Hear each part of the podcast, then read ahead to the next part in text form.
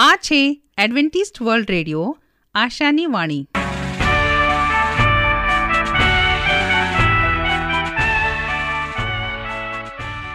અમારા આજના પ્રસારણમાં તમારું હાર્દિક સ્વાગત છે. આજે તમારા માટે અમે ખૂબ સુંદર સ્વાસ્થિક અને આત્મિક વિચારો લાવ્યા છીએ. પણ તે પહેલાં સાંભળો, દેવની સ્તુતિમાં આ સુંદર ગીત. તે દોરે છે શો શુભ વિચાર સ્વર્ગીય દિલાસો તે દેનાર જે માર્ગે જાઓ જે કામ કરો તેમાં દોરે છે મુજ પ્રભુ તે દોરે છે શો શુભ વિચાર સ્વર્ગીય દિલાસો તે દેનાર જે માર્ગે જાઉં કામ કરું તેમાં દોરે છે મુજ પ્રભુ તે દોરે છે તે દોરે છે પોતાના બળવંત હાથ વડે વિશ્વાસુ સેવક હું થાઉં ને દોરે તે પાછળ જાઉં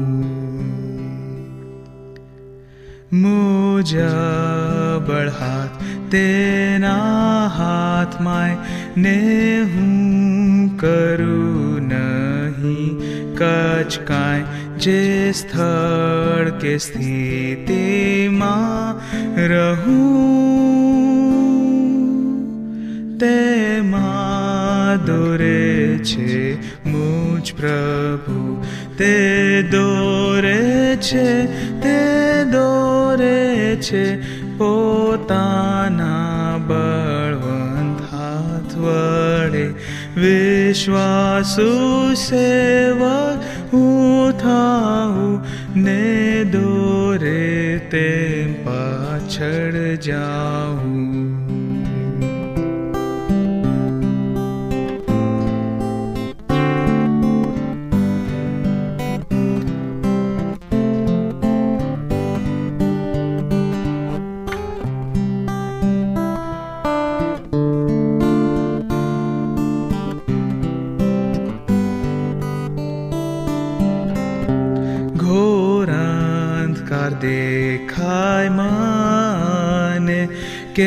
तेजस्वी प्रकाश पड। शान्ति केफ़ा मा पडु। ते मा दुरे च प्रभु ते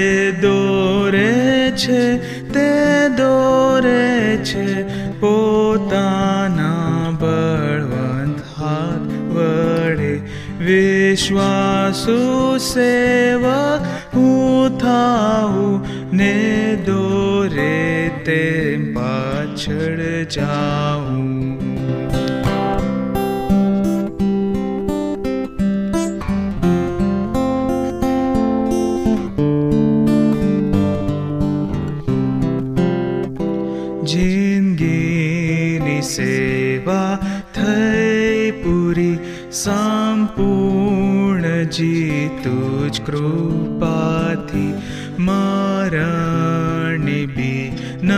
જાણું તેમાં દોરે છે મુજ પ્રભુ તે દોરે છે તે દોરે છે પોતાના બળવંત હાથ વડે વિશ્વાસુ સેવક હું થાઉં ને દોરે તેમ પાછળ જાઉં.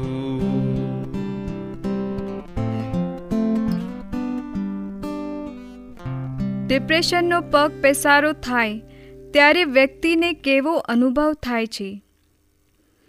હતાશા ડિપ્રેશન એ આમ તો મનની વ્યાધિ છે અને મનમાં જેમ એના લક્ષણો વ્યક્ત થાય છે, તેમ શરીરના સ્તર પર હતાશાના ચિહ્નો સ્પષ્ટ થવા લાગે છે. શરીર અને મન અલગ અલગ હોવા છતાં સંયુક્ત છે. શરીરના સહકાર વિના મન પાંગળું બની જાય છે અને મનના સહયોગ વિના શરીરે સુસ્ત અને માંદલું દેખાય છે. મન ઢીલું થઈ જાય તો શરીરમાં ઢીલાસ અને સુસ્તી અનુભવાય છે અને શરીર જો બીમાર હોય તો મન પર પણ એની અસર થયા વિના રહેતી નથી. ડિપ્રેશનની અસર શરીર અને મન બંને પર થાય છે. હતાશ વ્યક્તિ ધીમે ધીમે નીરસ થતી જાય છે. એને કશામાં રસ પડતો નથી. જે કંઈ પણ તે કરે છે, તે અધૂરા મનથી, યાંત્રિક રીતે અને ઉમંગના અનુભવ વિના કરે છે. બધાને જેમાંથી સુખ અને આનંદ મળી શકે, તેમાંથી હતાશ વ્યક્તિ દુઃખ અને નિરસતા જ શોધી લે છે. એ જે કંઈ પણ કરે છે, તેમાં સમગ્રતા નથી આવતી. અન્ન મનસ્ય રહી યાંત્રિક રીતે જ એ નોકરી, ધંધો, ઘરકામ કે અભ્યાસ કરે છે. કામમાંથી એને કોઈ આનંદ મળતો નથી. એની કાર્યશક્તિ ઘટતી જાય છે અને વાત વાતમાં ભૂલ થયા કરે છે. કંટાળો એ ડિપ્રેશનના દર્દીમાં જોવા મળતું એક મહત્વનું લક્ષણ છે. આખું જીવન આ વ્યક્તિને અર્થહીન લાગે છે અને અવારનવાર આત્મહત્યાના વિચારો આવે છે. સૂતા જાગતા એમનું મન આત્મહત્યાના ઉપાયો વિશે વિચારતું રહે છે. ક્યાંક ઉપર ચડીને મકાનના ધાબા પરથી પડું, ઝેર પી લઉં, કેરોસીન છાંટીને સળગી મરું, નદી તળાવમાં ઝંપલાવીને જીવન ટૂંકાવી દઉં, ટ્રેનના પાટા પર સૂઈ જઈને કપાઈ મરું. બસ આવા જ વિચારો એના મનનો કબજો લઈને ગુમરાતા રહે છે. કોઈ મને ચાહતું નથી. બધા મારાથી કંટાળી ગયા છે. મારી વાતને કોઈ સાંભળતું કે સમજતું નથી અને બધેથી જ મને જાકારો કે ધૂતકાર મળી રહ્યો છે. એવું એ માનવા લાગે છે. ધીમે ધીમે લઘુતા ગ્રંથિ કે હીનપણનો ભાવ પણ એના મનમાં ઉઠતો રહે છે. આત્મવિશ્વાસ કે સેલ્ફ કોન્ફિડન્સ ઘટતો જાય છે.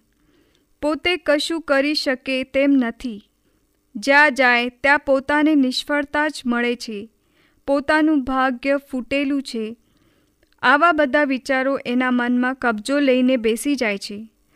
વાસ્તવિક સ્થિતિનો સામનો કરવાની અને રોજબરોજની ઘટનાઓને સમજી સ્વીકારીને એમાંથી માર્ગ કાઢવાની એમની શક્તિ પણ ક્ષીણ થતી જાય છે. એનું મન સતત ગૂંચવાયા કરે છે. નિર્ણય શક્તિ ઘટી જાય છે અને પરિણામે કશી સૂઝ પડતી નથી. એમ માની મંજિલ આવે, એ પહેલાં જ અધવચ્ચે બેસી જાય છે.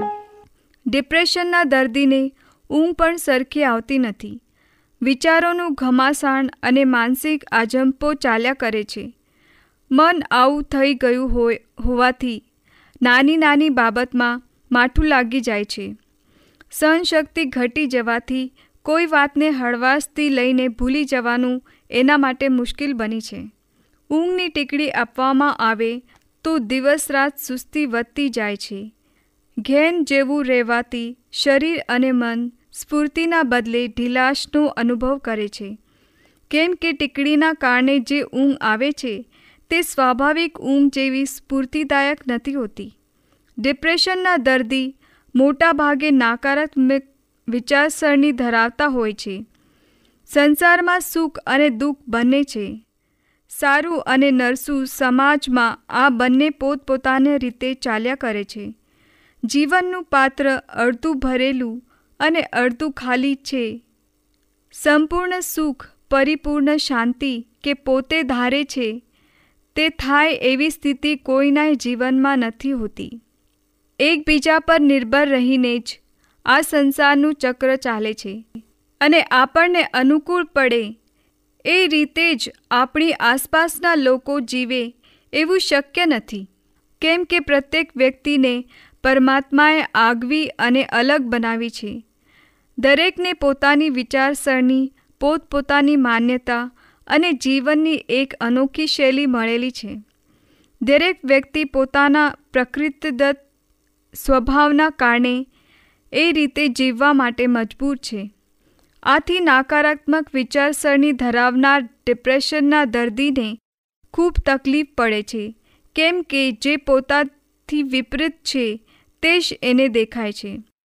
એની નજર સદા જીવનના અડધા ખાલી ભાગ પર સ્થિર થાય છે.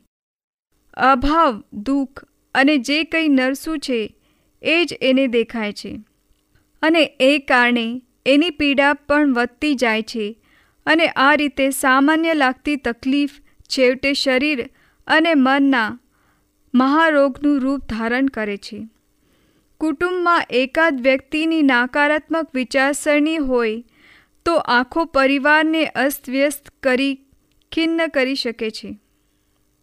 પ્રભુનું વચન તે સત્ય અને શાંતિનો માર્ગ છે. આવો, હવે આપણે પ્રભુના વચન ઉપર મનન કરીએ. ઈસુ અને પરિસ્થિતિનો બાઇબલ દૃષ્ટિકોણ ઈસુના પરીક્ષણના સમયે શૈતાનને ઈસુનો ઉત્તર કેવી રીતે આપ્યો હતો અને તે કહે છે કે ઈસુ ખ્રિસ્ત સતત અને હંમેશા દેવના વચનને સ્થાન આપે છે. આમ, માણસ હંમેશા એકલી રોટલીથી જીવશે નહીં, પણ દેવના શબ્દથી, તેના મુખમાંથી નીકળેલા શબ્દથી તે જીવશે. આ શબ્દો ઈસુએ શૈતાનને કહ્યો હતો. આજે આપણે દેવના વચનમાંથી શીખીએ કે ઈસુ ખ્રિસ્ત અને પ્રેરિતનો બાઇબલ દૃષ્ટિકોણ કેવો હતો? આજે સદભાગ્યે આ આધુનિક યુગમાં બાઇબલને મોટે ભાગે ફિલસૂફીના ચશ્મા દ્વારા ફરીથી તેનું અર્થઘટન કરવામાં આવી રહ્યો છે, જે તેની ઈશ્વર પ્રેરિત અને તેના અધિકારપણા એમ બંને પર પ્રશ્ન કરે છે.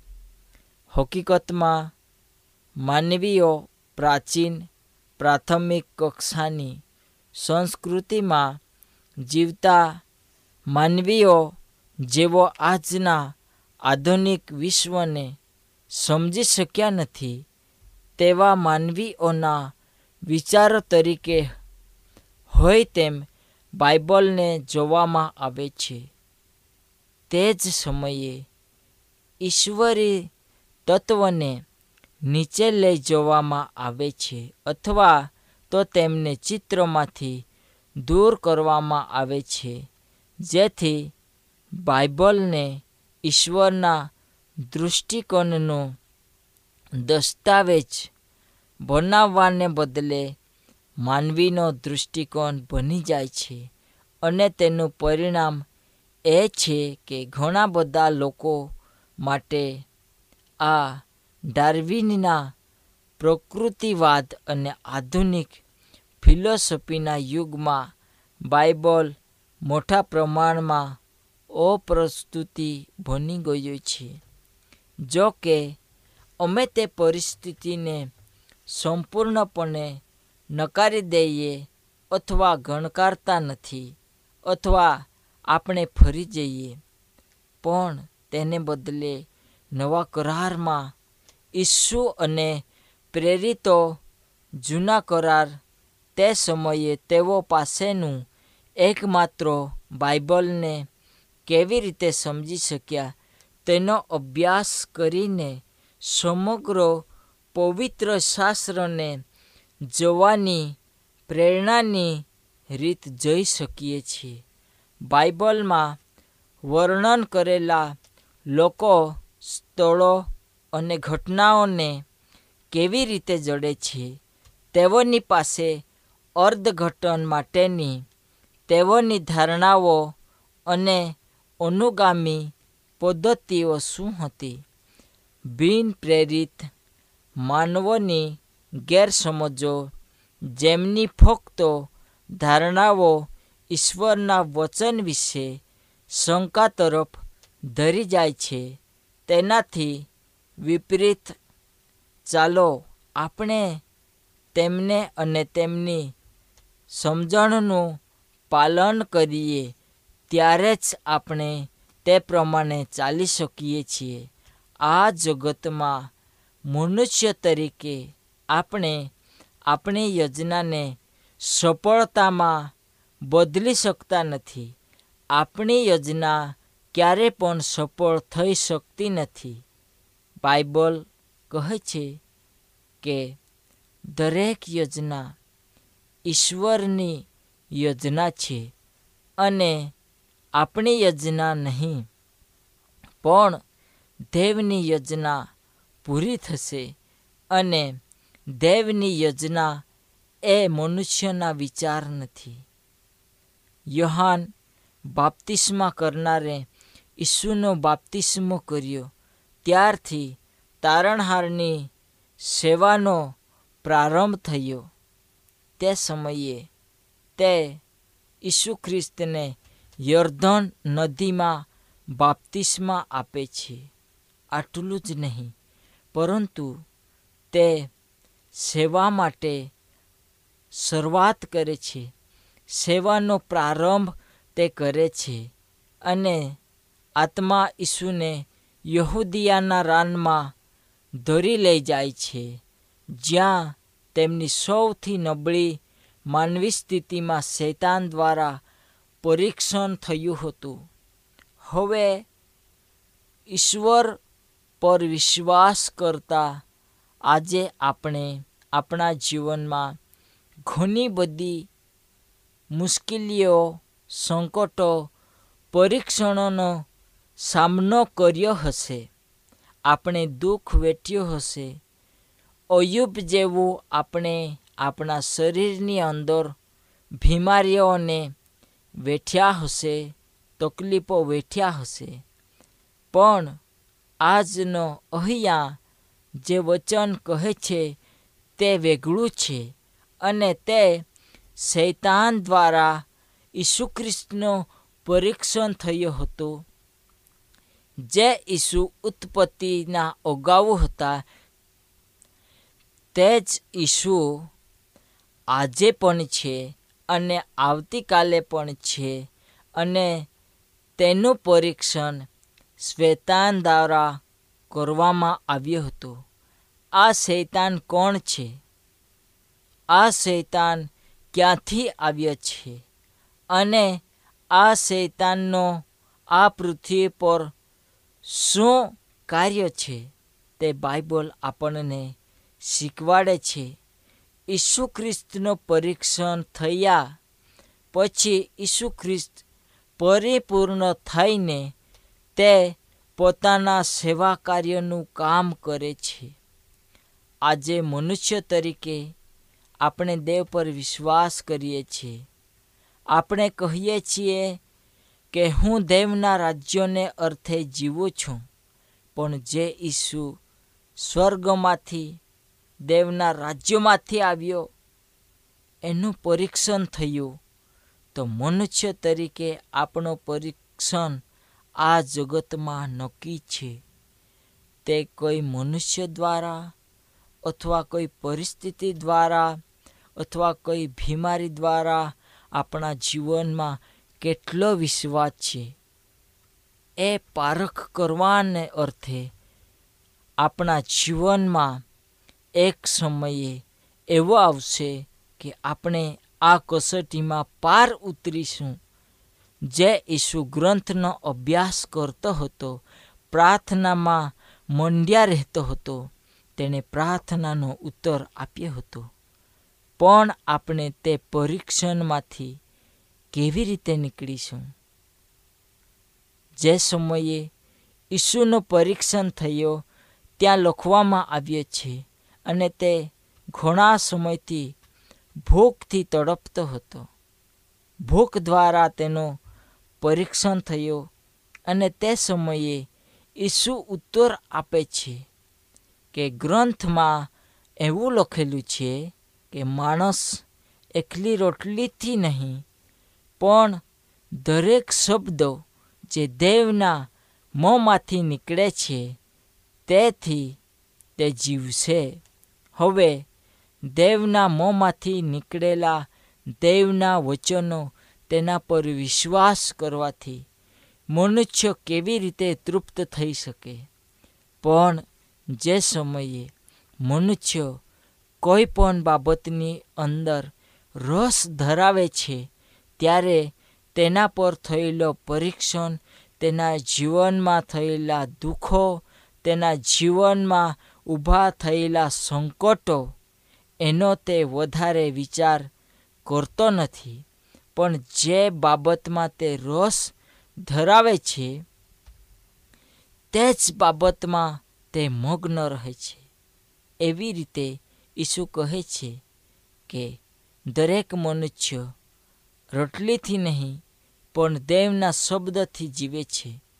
અહીં ઈસુ જીવંત શબ્દો, વચન અને પવિત્ર સ્થાન અને તેના અંતિમ ઈશ્વરીય સ્રોત તરફ નિર્દેશ કરે છે.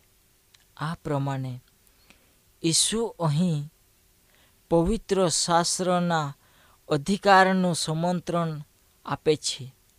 જ્યારે ઈસુનું પરીક્ષણ જગતના રાજ્ય અને મહિમા વિશેનું થયું, ત્યારે ઈસુ ઉત્તર આપે છે. કેમ કે લખેલું છે, પ્રભુ તારા દેવનું ભજન કર. અને તેની એકલાની જ તું સેવા કર. શૈતાન ગ્રંથ વાંચે છે. શૈતાન ગ્રંથનો અભ્યાસ કરે છે. શૈતાન એક એક શબ્દને જાણે છે. શૈતાનમાં આટલું જ્ઞાન ક્યાંથી આવ્યું?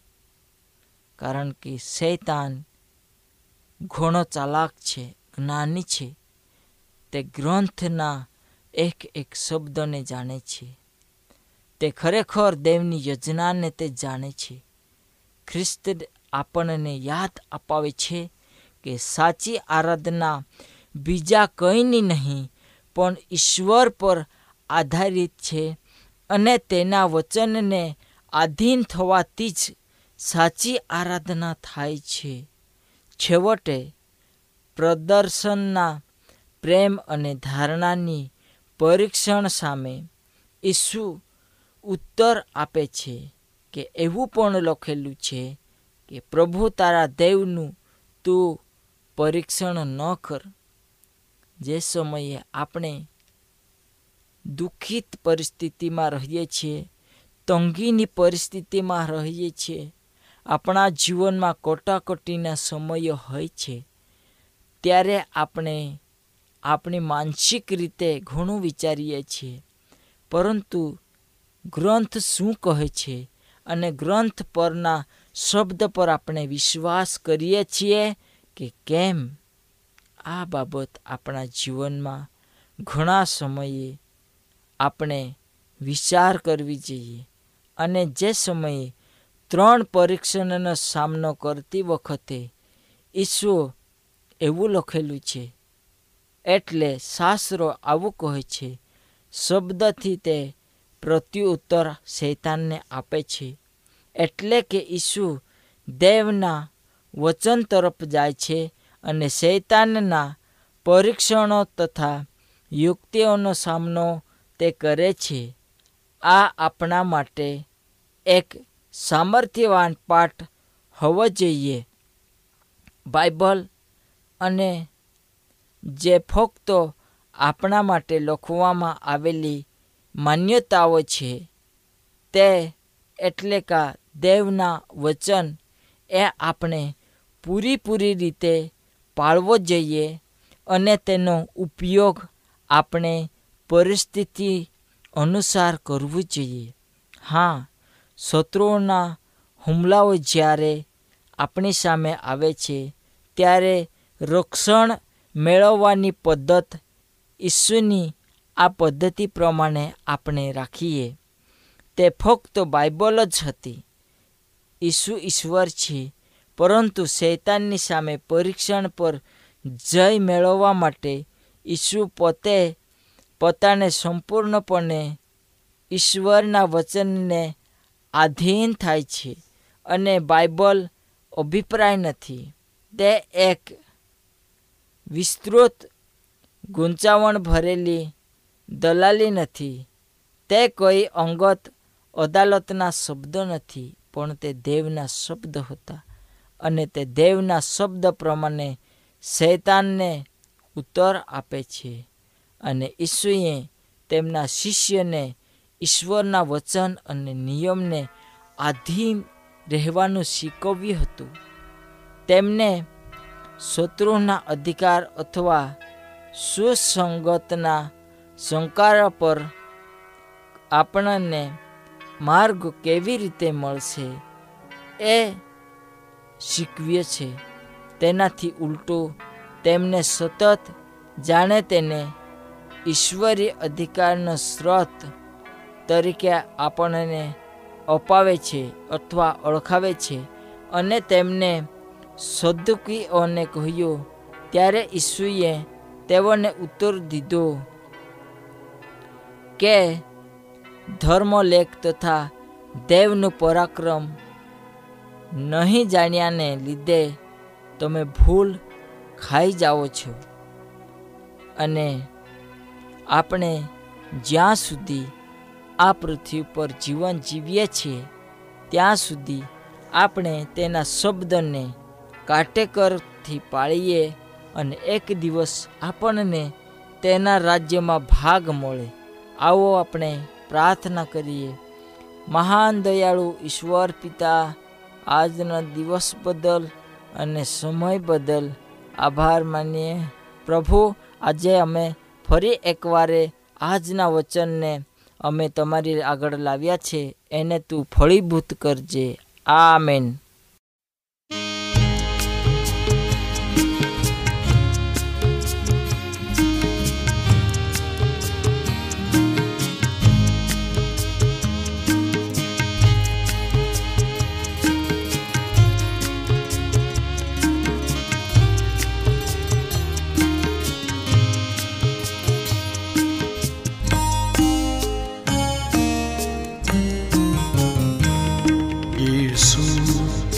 चिराग तेरा मेरे दिल में जल रहा है।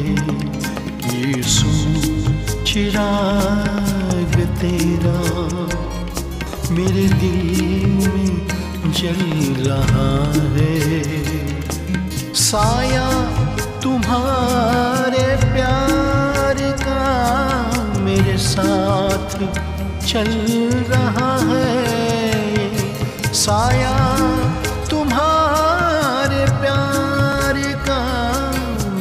साथ चल रहा है यीशु સરનામું હજી એક વાર સાંભળો લેશો Adventist World Radio post box number એક ચાર ચાર છે સેલેસબરી પાર્ક પુણે ચાર એક એક શૂન્ય ત્રણ સાત આ સાથે અમારો આજનો કાર્યક્રમ અહીં જ સમાપ્ત થાય છે ફરી મળીશું આ જ સમયે આ જ મીટર બેન્ડ પર ત્યાર સુધી પ્રભુ તમારી સાથે રહે.